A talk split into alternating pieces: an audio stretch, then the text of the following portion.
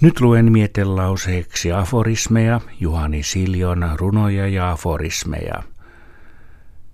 Nimittäin kirjailija ja runoilija Siljo kirjoitti myös niitä ja luen nyt hänen ajatuksiaan kokoelmateoksesta runot ja aforismit.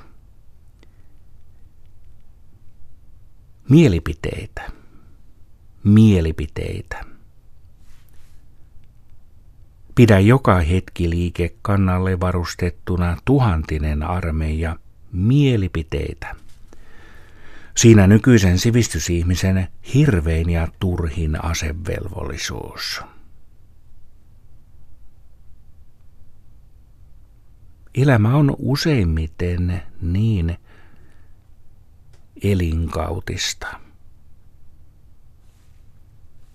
Jokaisen aatteen, jokaisen puolueen ja koko yhteiskunnan lopullinen tarkoitus on tehdä itsensä tarpeettomaksi. Ihmisten tunteminen ei ole aina läheskään vielä ihmistuntemusta.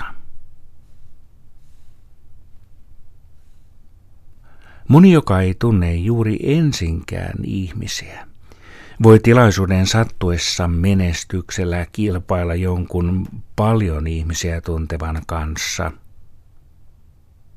ihmistuntemuksessa. Minusta tuntuu, että runoilijan, ajattelijan, hengenmiehen yleensä tulee joko kulkea aikansa edellä, luoden uutta, tai uida vastavirtaan. Ei kulkea milloinkaan myötävirtaan, rinnan oman aikansa kanssa. Saman ajatuksen voi sanoa niin monella tavalla. Se on kirjallisen luomistyön suurin levottomuus. Luin päivän miettelauseena Juhani Siljon aforismeja.